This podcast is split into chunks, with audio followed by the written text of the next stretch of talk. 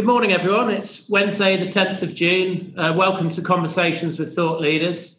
Uh, my name's David Webley. I'm the founder of Granite Consulting and the co founder of Conversations with Thought Leader Leaders. And um, I'm joining here from Melbourne, and I'm delighted to welcome Barry O'Reilly today, who's joining us from his home in San Francisco, I believe, Barry. Yeah, pleasure to be here, David. Thanks for having yeah, me. No problem. But what time's it over in San Francisco? Three o'clock in the afternoon. It's beautiful, sunny. You know, not a cloud in the sky. It's California dreaming here at the moment. Yeah, yeah, fantastic, fantastic. Um, so, for those that, that don't know me, um, Granite Consulting, we're a, a, recruitment consulting and talent engagement uh, specialist business. Um, work all over the world. COVID 19 has presented an opportunity to really reimagine the workforce, the business landscape, and the way you engage people. So, um, some really innovative things happening all over the world regarding talent engagement and uh, empowering workforces in the new remote uh, world. Um, so happy to discuss that with people. Just get in touch with me.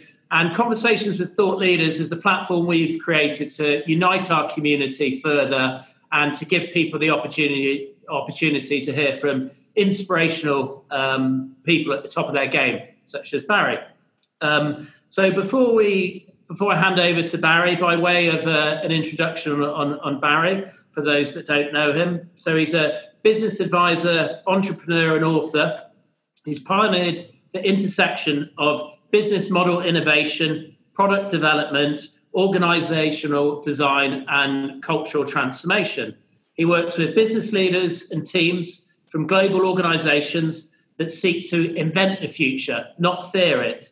Every day, he works with the world's leading companies to break vicious cycles that spiral businesses towards death by enabling a culture of experimentation and learnings to unlock insights required for better decision making, high performance, and results.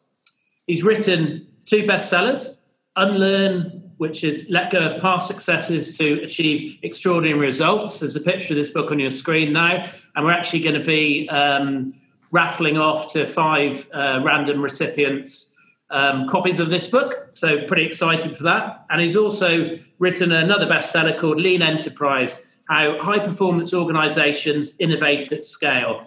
This was designated by the Harvard Business Review a must read for CEOs and business leaders. He's an interna- internationally sought after speaker. He's a uh, frequent writer in The Economist, Strategy and Business, MIT, MIT Sloan Management Review, as well as being faculty at Singularity. Um, in addition to that, he's co founded Exec Camp and the management consultancy Antennae. It's wonder how you have time to do all of this, Barry. And his mission, his mission is to help purposeful technology led businesses innovate at scale. Um, so, without further ado, I, a couple of housekeeping things. There's um, questions as usual during the Q and A function. No need to wait to the end of the session. Just please fire the questions through. It'll be at the bottom of your screen. Uh, we've spoken about the book giveaway. Um, I'll hand over to Barry now. And how are you feeling today, Barry? I'm feeling pretty good, you know. Uh, fun times. Really happy to share some of these examples now, especially with your community uh, about the work I've been doing, and you know, hopefully, you can inspire a little bit of action uh, for a lot of people out there. Um, and again, we'll have lots of time in the Q and A to talk a little bit more about some of these ideas and how you can start to apply them in your organization. Um, so you know the way the way I, I like to start off is reflecting on the pandemic, right? The 1918 influenza pandemic, known as the, the Spanish flu, was the most severe pandemic in recent human history. We had uh, 500 million people, or about 35% of the world's population, were infected with the virus. 50 million people worldwide actually ended up dying from it. And um, it's always interesting if people, maybe even in the chat, you might guess, you know, why was it called the Spanish flu? Does anyone know that? Because um, even at the time, uh, you know, they didn't have any vaccines, so techniques like social distancing were were needed. But you know, interestingly, you know, the reason it was called the Spanish flu was because we were still at the end of the world wars, so there was censorship of data or information between a lot of the European countries, and Spain was the actually only country because it was neutral that was reporting what was happening. And the king was one of the first people to contract the virus uh, pub- publicly, so that's why it became known as the Spanish flu. So, so obviously we're sort of experiencing some disruption uh, at the moment, you know, and we look. This isn't new for a lot of people in technology. You know, you look over 20 years ago, you had the largest organizations in the world. They were all about being as big as they can, be number one in their market, building moats around their businesses.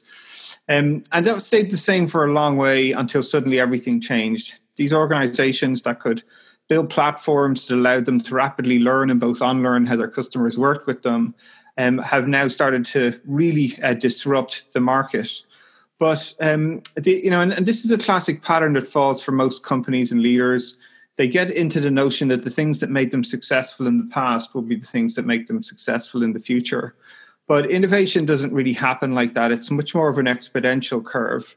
And um, so when you might experience disruption in the market, it's new technologies that people didn't anticipate.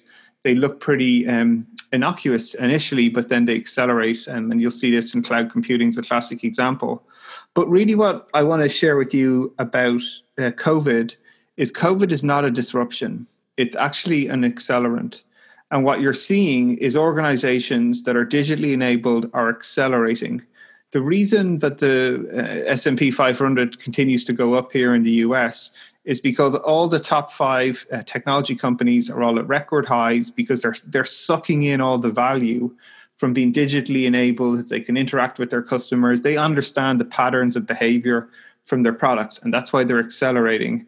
And that's why you see the price of oil drop down to you know less than a dollar, and um, because those organizations aren't digitally enabled. Um, and so the truth I often say is disruption doesn't actually happen to organizations. It, it, the truth is it happens to individuals.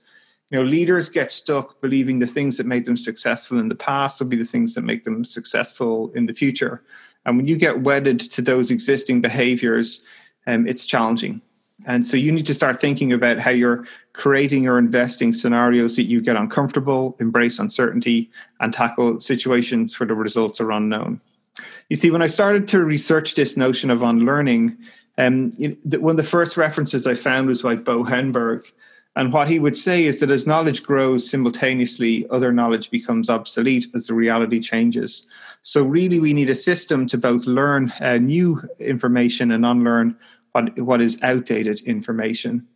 You know, and, and this is a very natural pattern in life. You know, just like we have products and they have features, and we've got to continuously innovate our features for the product to stay relevant in its market. Humans have behavior. And if you're not continuously innovating your behavior in your market, you're essentially going to be uh, disrupted. So when I talk to people about unlearning, a lot of people actually get quite upset and they feel like I'm saying that their experience and knowledge is no longer relevant, and, and that's not the case. Um, unlearning is a system, a system to let you continuously adapt to changing circumstances. So the way I describe it is it's a process of letting go or reframing one's youthful mindsets or acquired behaviors that were effective in the past, but now may be limiting your success. So it's not forgetting, removing, or discarding knowledge or experience. It's the conscious act of letting go of outdated information and actively engaging and taking in new information to inform your decision making and action you know, and, and and this is kind of interesting again when I'm coaching a lot of these senior executives in Fortune 500 companies or scaling businesses here in San Francisco. You know, what I continually found was that while learning new skills was tough, what was even harder was unlearning existing behavior, especially if it had made people successful in the past. You know, a lot of their feedback mechanisms are telling them they're doing the right thing. They're being promoted, they're getting uh, higher bonuses, they've more responsibilities, uh, their business is growing you know so the question is why do i need to change? And really you know what we've uh, most people have experienced already you know the thing that didn't drive change in your business over the last few uh, last year even it's not your business strategy it wasn't your bold vision it wasn't your cool kpis it was something that you actually didn't anticipate. And really this ability to build the muscle to continuously adapt to changing circumstances is a perennial skill. And if you can develop that, um, you're going to be very successful. So typically at this stage, most people are asking me, well, how, how do I know, uh, you know, what or when I might need to unlearn? So I'm going to ask you all to take a little minute and just think about these questions I'm going to ask you. These are prompting questions to help you get a signal about where maybe some of your existing behavior or thinking is not working. So the question I often ask people is: Can you think of a situation uh, where you're not achieving the outcomes that you desire? maybe you're not living up to the expectations you have for yourself and maybe there's a situation you're struggling to resolve or a, a, challenge that you're just totally avoiding maybe there's a situation where you've tried everything that you can think of and you're still not getting the desired results so not achieving the outcomes you want not living uh, getting the outcomes you're aiming for situation you're struggling to evolve, uh, uh, resolve or totally avoiding maybe tried everything you can think of and you're not getting the breakthrough so most people will start to spin up a couple of uh, answers for these these sorts of questions, and again, they're all signals. The challenge that pops into your mind is a, a way of identifying that your existing behavior is not working, and therefore you're going to need to adapt uh, to unlearn. You know, and and what I found from coaching this to uh, people all over the world is this is sort of a system. When people could diagnose where their existing behavior or, or thinking was limiting their results um, and define what outcomes they were actually aiming for, then it was really just a matter of relearning, taking some steps that were most likely outside their comfort zone, that are unnatural to them, or facing uncertainty, um, and, and learning new ways uh, as they relearn to tackle uh, challenges.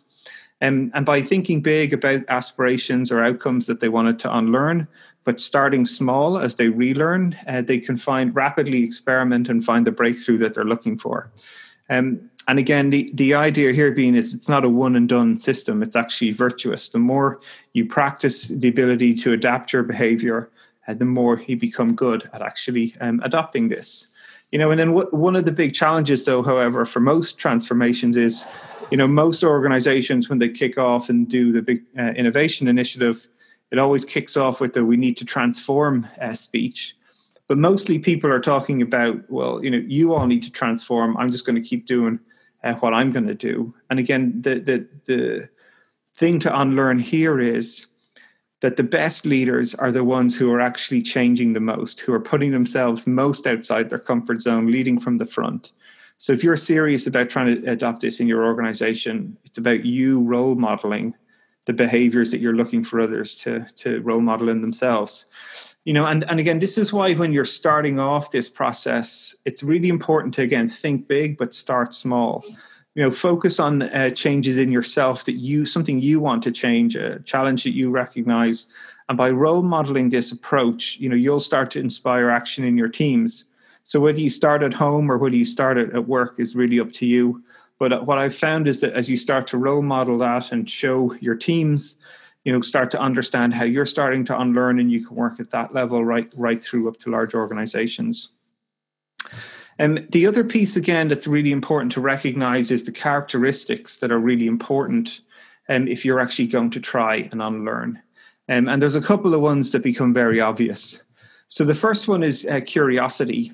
And now, often when I ask people, Are you curious? everyone's like, Of course I am. But it's a very simple little test to find out really how curious you are. So I'd like you to think of a scenario maybe where you were working with someone who's maybe more junior than you, and you gave them a problem to solve, and then they started solving it in a different way than you would. What was your initial reaction? And most people sort of start laughing because they're like, okay, we said that they were doing it wrong. You know, and, and that's a classic example of being closed down to new information that's lacking curiosity. You know, one of my favorite examples is I coached a leadership team at HSBC, um, and the head of global markets would go and sit down with graduates every year and give them problems that he was working on. And because he wanted to see what way they would try and solve them, would they use new technologies, different methods he hadn't seen before. So he was opening himself up to learning. And you can imagine in an organization of that size and scale, when you've one of the most senior people sitting down with one of the most junior people, what type of cultural artifact that starts to create in the organization. And the next one is ownership. And this is really about like results. So if you're not getting the results you're aiming for, you know, who do you point the finger at? You know, if you're trying to lose those five kilos, do you blame the chocolate bar or do you focus on what, why you why you keep eating it? Right. I, what I found is if people who cannot own the results cannot improve, it's just not possible. And commitment is the next where you're going to have to practice and persist with behaviors that you potentially aren't good at. You're going to struggle. So, can you be willing to commit to actually trying things that you're not good at? And um, that means you need to get comfortable with being uncomfortable you know actively a lot of the behaviors you know the reason you're struggling is because your existing behaviors aren't working. So you're going to need to actually get uncomfortable and try new behaviors that aren't natural to you. And the way we do that is we create safety to succeed. We think big but start small and so we can learn fast what works for us. And this notion of starting small becomes very very powerful because uh, mentally it creates psychological safety that you can take small steps into uncertainty and physical safety where you design safe to fail experiments. So as you try new behaviors you can get to grips with them. And then economic safety again where you're trying things without making huge bets and, and small steps that help you really learn.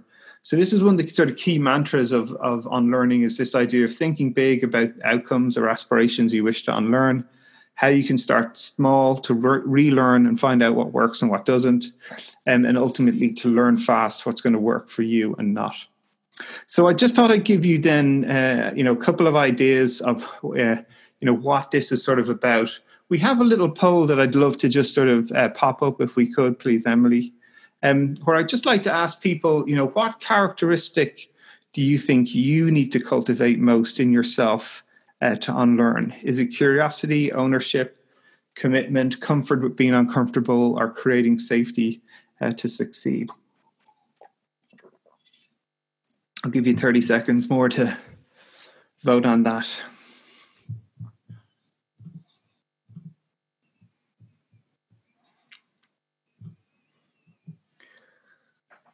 Okay. Do, do, we get a drum roll for the results? It's always exciting when we get the drum roll. Nice. Okay, good. Every time I do this, it's different. So interesting. Um, right. So, you know, a lot of people thinking about getting comfortable, being uncomfortable. Excellent. All right. Well, you know, reflect on that, everybody. Uh, thank you very much for sharing that. Uh, uh thank you. Oh. Right. So, um, so a couple of uh, things I just want to share, just one or two examples. I just want to show people about how we've sort of been tackling this as well. So one of the big things to really unlearn here is with so much uncertainty in the world, people are really freezing. At the first sign of uh, unknowns, everybody wants to stop right? Think about all the projects that are happening in your company. Once COVID hit, everyone's thinking we need to stop, pause, wait, and see what happens. And I, I can't stress to you enough the way to fall further behind is to stop. The way you understand uncertainty is you have to learn your way through it. You have to take small steps to find out what works and what doesn't. The way to fail is to stop, pause, and wait and see what happens. The way to succeed is to act and learn your way through the uncertainty. Now, probably the best example of this at the moment is the platform we're actually sitting on right now. So Eric at Zoom, you know, his the, pro- the product went from 10 million monthly users to 200 million um, users in 12 weeks. You know, and they've made mistakes. There's been failures with their security. Their platform has scaled in ways that they never could anticipate it. But the thing that's very unique about what, how uh, Eric has led through this situation is he's out in front. He's talking about the challenges, he's owning the results, the failures, and then they're rapidly responding with small changes. So if you go on to um, any of their blogs, you can see that they've been re- posting on a regular frequency, owning a lot of the issues that they've experienced, and then rapidly responding about how they can improve their security, flaws that have been found. Um, you know, stopping Facebook scraping your data and then selling it to other providers. They've identified all the gaps that they hadn't anticipated previously, and they're trying to plug them one by one. You know, and every week Eric is out there uh, in front of everybody talking about the problems that they're experiencing, owning the issues, and thinking about you know what small steps he could be taking to sort of make things better. So I, I, want you to really think about that notion about, you know, when people think that now is the time to stop and pause, that needs to be unlearned. You need to relearn when there's uncertainty. You need to take action, small steps, and learn your way through it. Um, I just wanted to share some other examples as well, uh, just before we, we, we go into the Q and A. Uh, another one is about empowerment, and you know we hear this a lot about how do we empower our employees to be sort of making decisions and one of my sort of favorite examples of this is um, John Legere, who's the CEO of T-Mobile here in the US. Now, John, when he took over the role of CEO, he did something radically different. He didn't sit in PowerPoint presentations. He didn't hire consultants to tell him how to run his business. He didn't sit there with the executive team who all had the idea that just needed to be implemented to save the business. Now, he did something radically different. He sat, he sat in his office and had a phone line installed that went directly to the customer complaints line and he would listen to the customer complaints for four hours a day for the first month to understand what their pain points and problems were. Um, and as a result of that, he realized that people were having lots of friction understanding their payment plans or mobile usage or data usage, uh, and it was causing stress and anxiety to customers.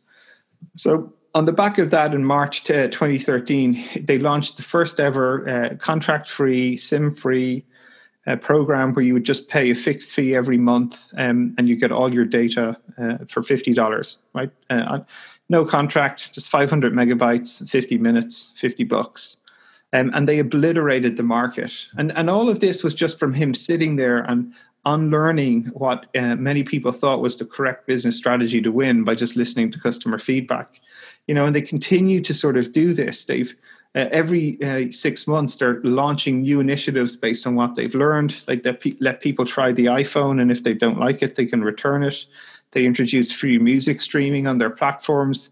All of this listening to what feedback he was getting from customers. And the way he's empowered that now is he pushes it right down to their teams. So anyone who rings up a call center support team uh, for t-mobile you know whoever you get on the first line of support there you have clear outcomes that they're responsible for. And they're fi- financially responsible for the team about decisions they make, and also ultimately customer success outcomes about their average handling time. So anyone on the front line can give you a new phone, they can cancel your contracts, they can refund you money. They don't have to pass you to a supervisor. He's created a system that people at the front line can make decisions but they're also aware of the outcomes that they're aiming for, both profitability and customer satisfaction.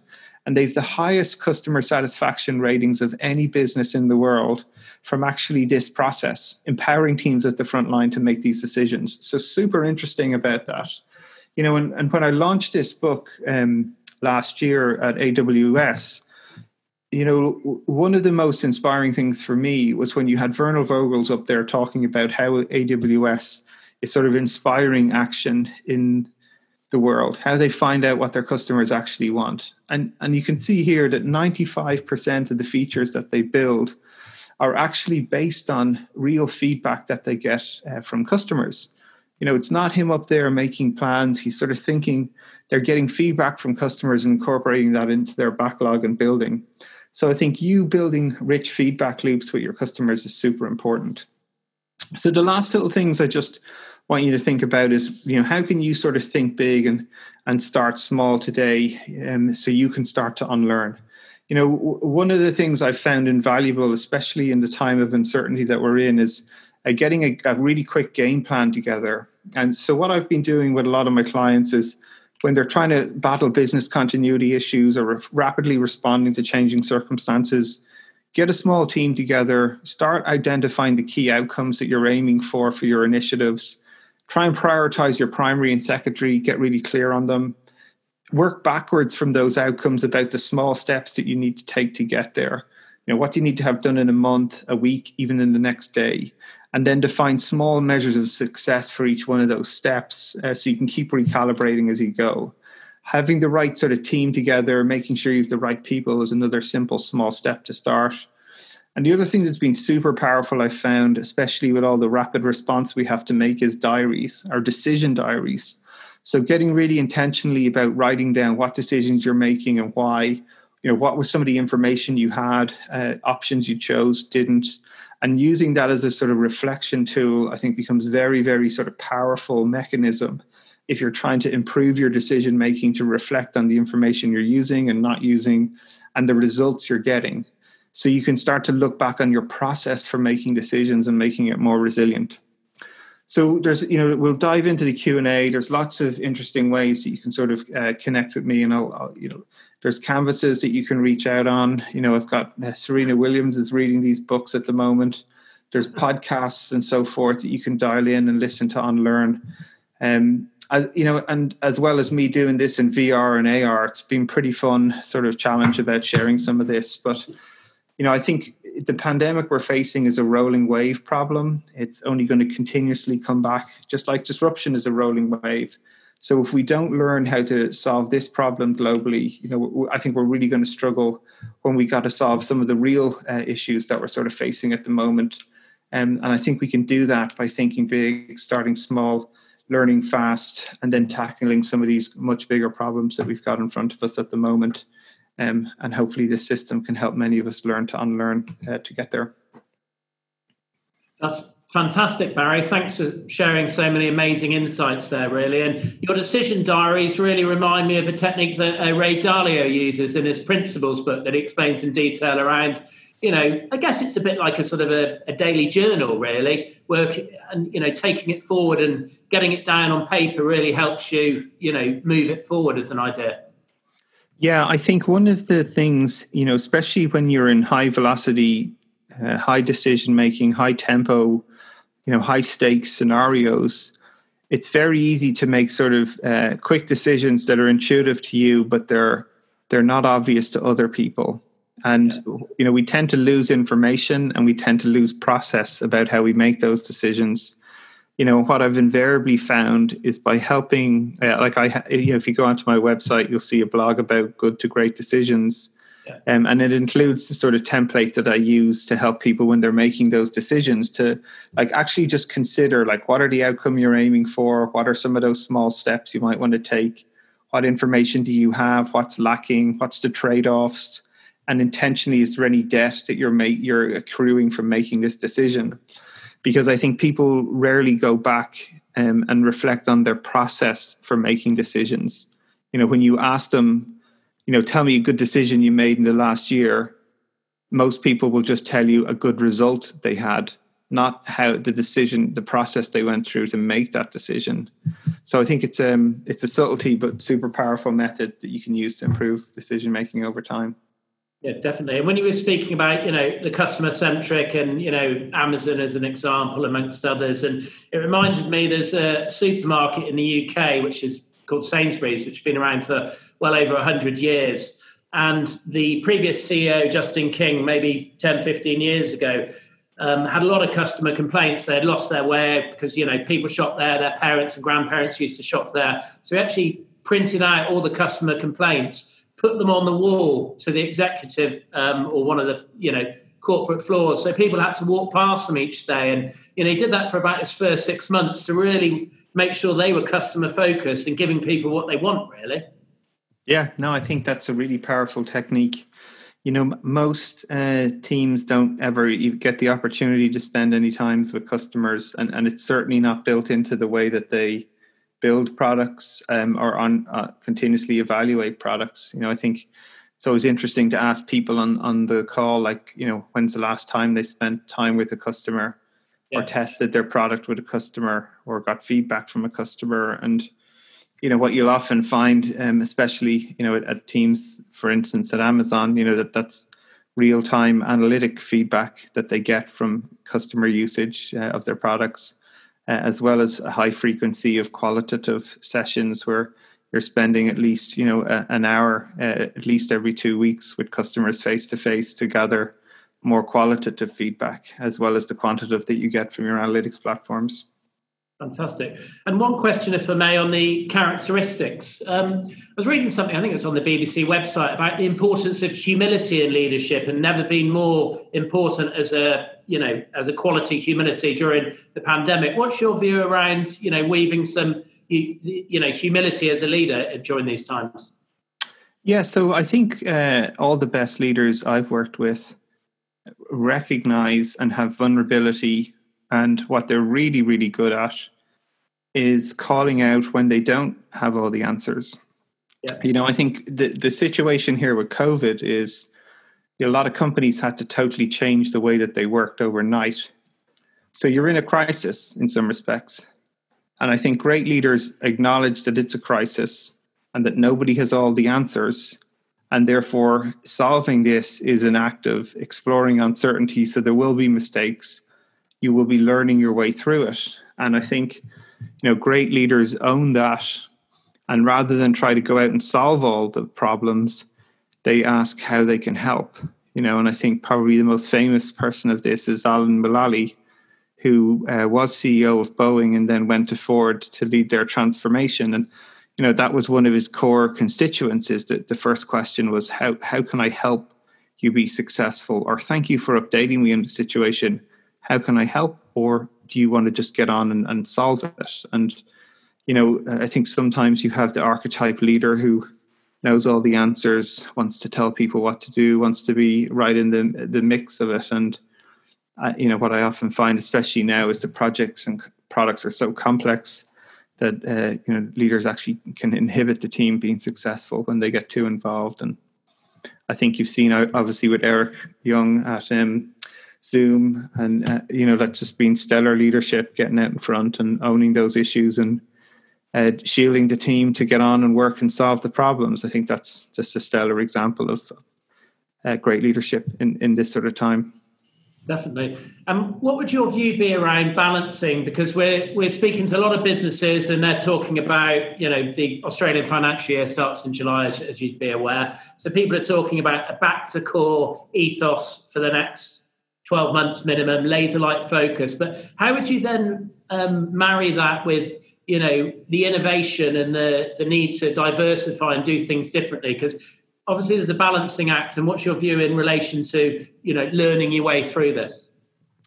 Yeah i think um, the companies that just try to focus on what is comfortable to them uh, are going to lose.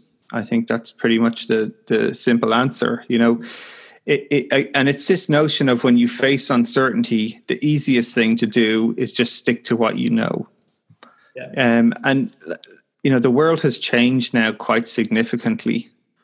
Uh, you know already you know you're here uh, you know as an example you know companies are already uh, defining that they will be fully remote. Like people at, at, twitter to facebook don't ever have to go back into the office again right? They're, those statements are being made. So now their talent pool is suddenly just expanded right? So where do you want to work? At a company that's trying to build and grow the future or do you just want to stick with what's known to you in a company that's trying to hold on to maybe business models or products that maybe don't really have as much relevancy anymore or trying to protect you know? And and look you, it is a balancing act. You can't just go to one spectrum or the other. Yeah. but i think if you start shutting down and any growth any new exploratory work any uncertainty work, um, you know, you're you're you're just sort of cut off your company lifespan. I'd say by you know five years straight away if you take that philosophy. Um, and I think you know, like all these things, the the progressive companies will keep investing to grow their businesses and look at opportunities, uncertainty is opportunity, and then the more uh, let's say risk adverse companies will will you know double down on what they know and hope that that can uh, keep them, uh, you know, get more life out of their business. Um, and the, the, short answer is you need both. Yeah. And so you're seeing greater collaboration and innovation when you talk to clients of yours around remote working. How are you? What's your What's your view on that?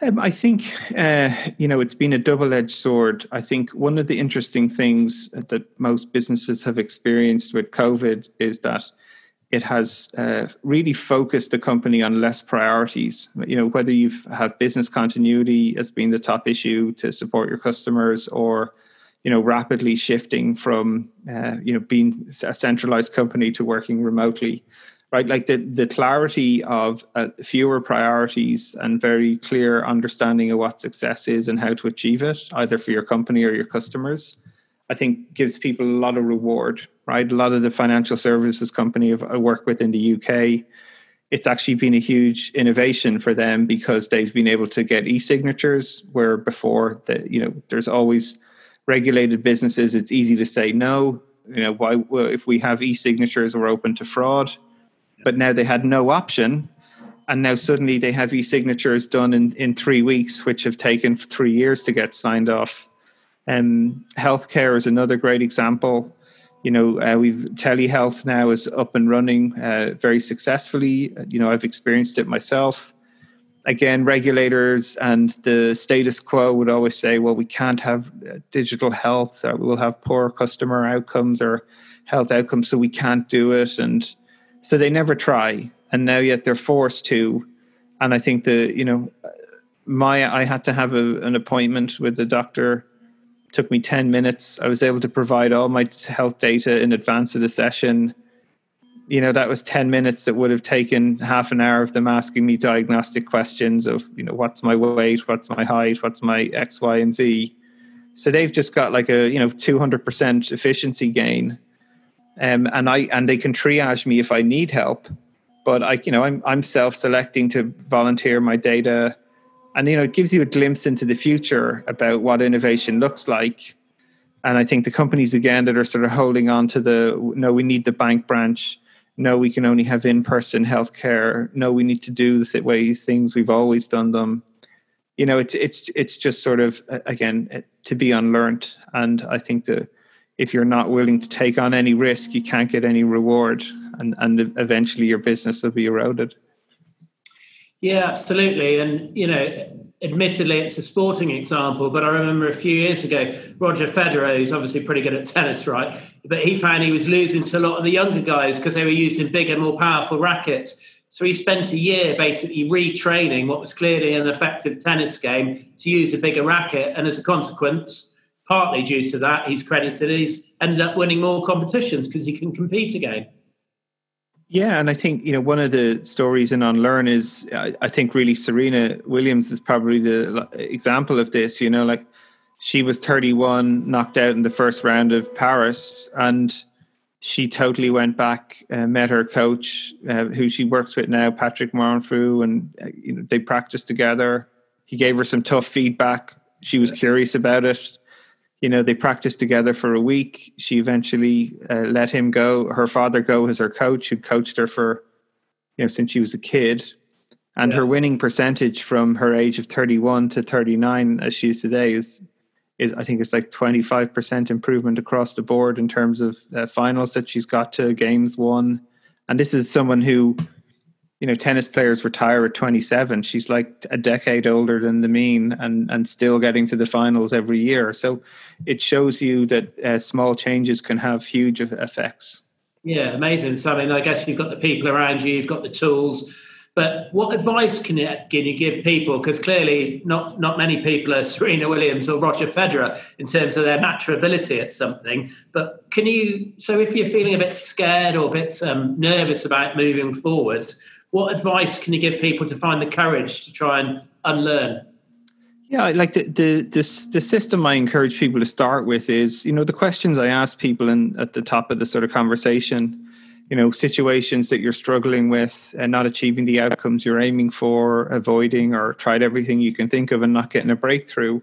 Right, whatever challenge you wrote there, I'd encourage you like go go to someone you really trust. You know, maybe it's one of your business partners or whoever it might be um, and ask them on a scale of one to 10, you know, how well do they think you're addressing that challenge? You know, and maybe you've good safety with them, so they're going to say, look, you're a five. Yeah. And you uh, and then you can sort of say, all right, well, how could I get half a point better? Yeah. Um, what what would be some behaviors I could try just to get half a point better? Yeah. And you know, maybe they'll give you sort of four or five things that you could try. I, I would encourage you like pick pick the most uncomfortable one or something that feels a little uncomfortable, and just just try it for a day, maybe even try it for a week, you know, and then check back in with that partner and ask them, look, you, I I've trying to tackle this challenge. I've, I've taken that bit of uncomfortable advice you gave me. You know, have you noticed how I've got on? Could you give me another like a, at a zero to ten? What what am I now? And maybe you're a six so then just how can I get half a point better again? And I guarantee if you get into that system, you know, these tiny tweaks as you sort of relearn, get outside your comfort zone with people that you trust will encourage you to learn that, that muscle um, and get more confidence to sort of tackle bigger, more audacious things. Yeah, fantastic. Yeah, it's creating that sort of muscle memory, I guess, in the same way as a golfer creates the muscle memory. Um, we've got quite a lot of questions coming through, so we, we might start to dive into them. Um, cool. So Gary Winkle asks, at the beginning of the session, you talked about organisations who have transformed digitally. or began life as a digital organization and are succeeding in the current climate, which I agree with. For those organizations who haven't transformed, where could they start? Yeah, I think um, you know, like it, it's so much of this stuff is really just about starting small, right? It's like looking at uh, some of the potential opportunities you might see for your business, um, and thinking about what's the smallest possible thing you could do to find out if it's a viable opportunity or not. Yeah. Um, uh, or even other options are if the leadership are sort of unaware of some of these problems, is how can you create small, safe learning experiences for them that they can realize some of their assumptions about how the company is working uh, is is incorrect. Um, so an example might be is, is, I think there's a show in Australia called Undercover Boss. Are you familiar with that show? Yes, yeah, I've come across that. Right, yeah. So, like one example of what I did here in uh, in the US is one of the companies I work with. They're really well established leadership team. You know, they they uh, let's just say they build phones, yeah. and um, you know they were convinced that they had a perfect business model, perfect strategy for ex- executing on it. So what I did was uh, I gave them all prepaid credit cards of a thousand dollars and told them to just go up, go out and sign up for their own service within two hours, which was their SLA. Uh, how do you think they got on? Probably not very well.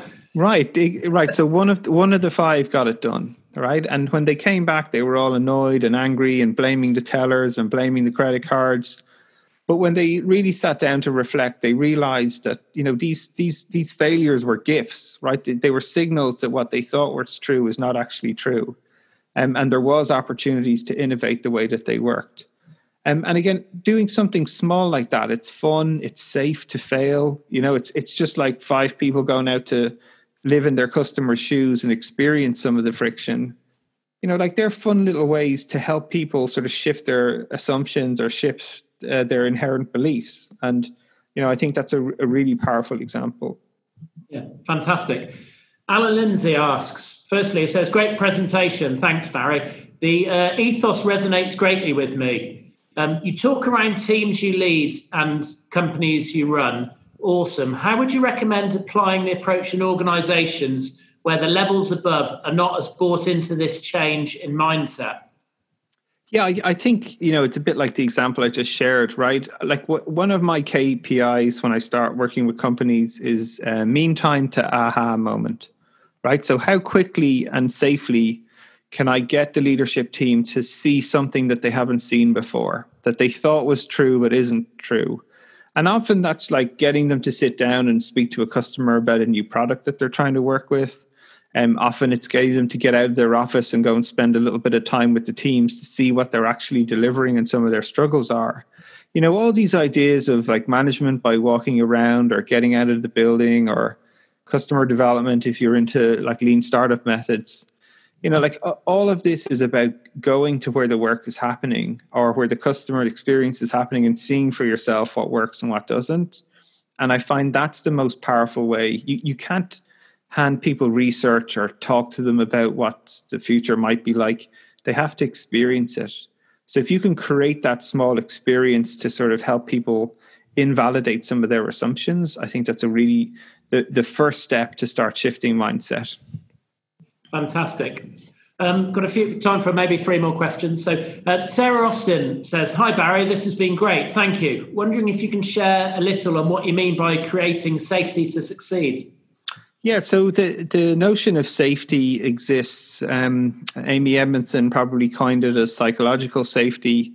Um, uh, and you know they also did a study at Google about what was the number one uh, indicator for high performance teams, and, and, it was psychological safety. And, and the notion being is how safe do people feel to sort of show up, both the good and bad, the mistakes they made, and and share like you know uh, wh- whether they're vulnerable with their team, and um, but when they make mistakes, right? And you know when you have high safety, uh, people share the the real information about what's happening they don't try to sugarcoat it. They don't try to hide mistakes or failures.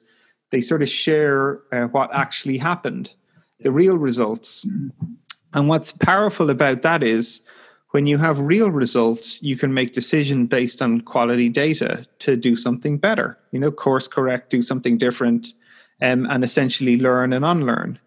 You know, um, in organizations when teams don't feel safe to share the real information that's happening, they I often say they do watermelon reporting. It's like green on the outside and red in the middle, right? You um, so then you've executives making uh, hopefully good decisions, but on bad data. So therefore, they're going to probably going to get bad results. Um, and then the notion of how you can create safety to succeed is psychological safety, thinking big but starting small, like taking small steps as you face uncertainty. And small steps make it safe to fail. Uh, you have recoverable situations, both physically, um, mentally, and economically. So that's the notion of uh, creating safety to succeed.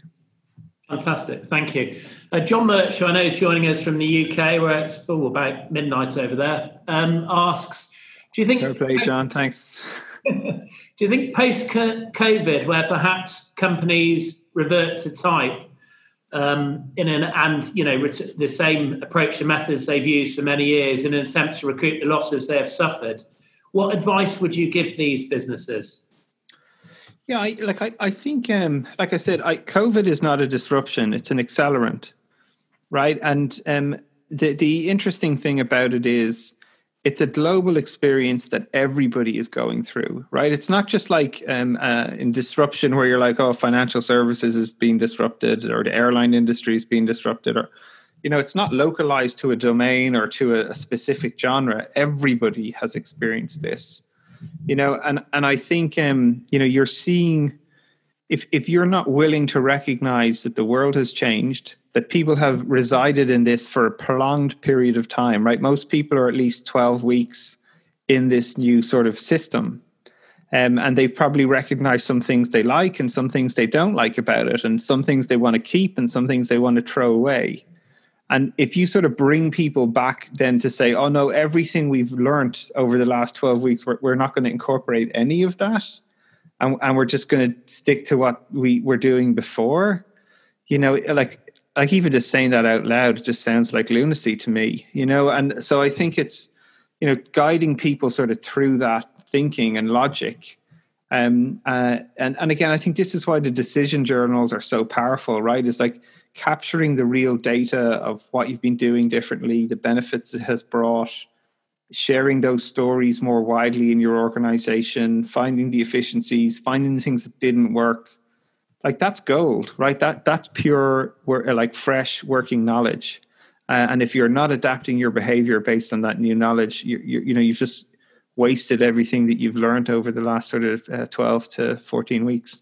Yeah, fantastic. A couple more questions. I think we've got time for them. So, Mark Carter says one of the challenges he faces is fear of failure, beginning a process of unlearning. So, how would you overcome this fear at the start of the journey? Yeah, I, again, this is the start small piece, right? Like, uh, you know, if you're going to innovate, you have to in, uh, face some uncertainty, some unknowns, uh, some risk, right? You, you can't innovate by just having a record of perfection and never taking on any anything uncomfortable and new. So, th- so really, like trying to think about starting small, you know.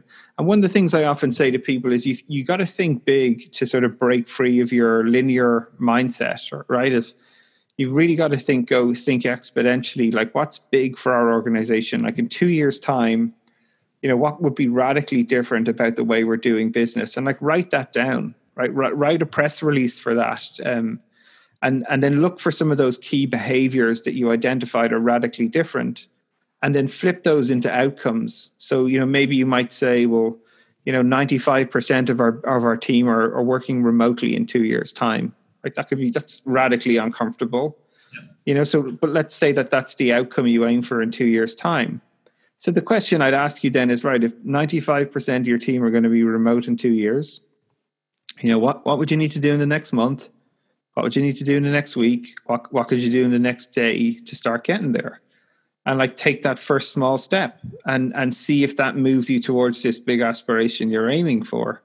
Um, and then just learn your way through it. Like that's that's really what these systems are all about. And you know whether it's personal change you want to make business change you want to make i think like what i've learned from again coaching this system to people all over the world is it's it's unbelievably powerful because you can put any problem into it Um, and if you understand how to continuously adapt to changing circumstances, you know that's that's a perennial skill. The the world is only going to keep innovating faster.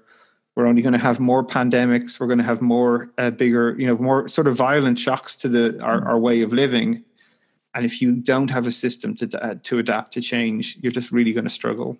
Yeah, fantastic. And actually, you know, a couple of the examples spring to mind when Amazon talk about the bigger they are, the bigger the mistakes. And also, just a couple of weeks ago, James Dyson, the famous inventor who has um, recorded Britain's richest man, when they ran the article about him, what he led was with his with his biggest mistake was putting half a billion pounds into the electric car and realizing it was going to be too heavy, too impractical, and and he led with his biggest failure. But then he said, "Well, actually, I've now realised that we're going to make the batteries. That's going to be possibly our thing." So it's having that. It's it's okay to fail. Just learn from it and go forward.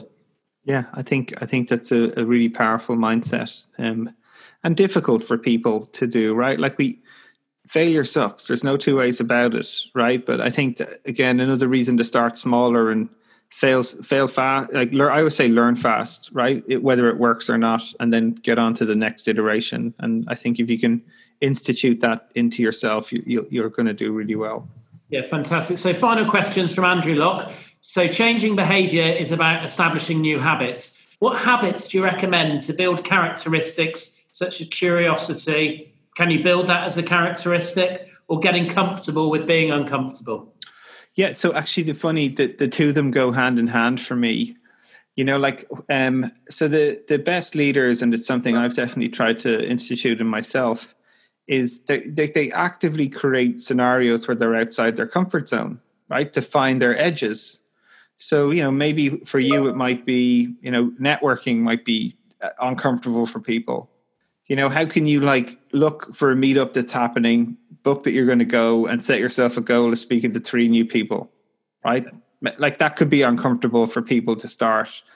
Um, you know, um, you know, maybe it's like you don't like certain types of food. You know, you can go to a restaurant and order something you don't necessarily like. Yeah. Th- these are just like some of the like little uh, being aware of these things to just just find your edges and can you take a little step beyond them? You know, and and sometimes you're going to do stuff. You might go to the networking events and you've no good icebreaker question and you feel all, all awkward, like I always do with those things.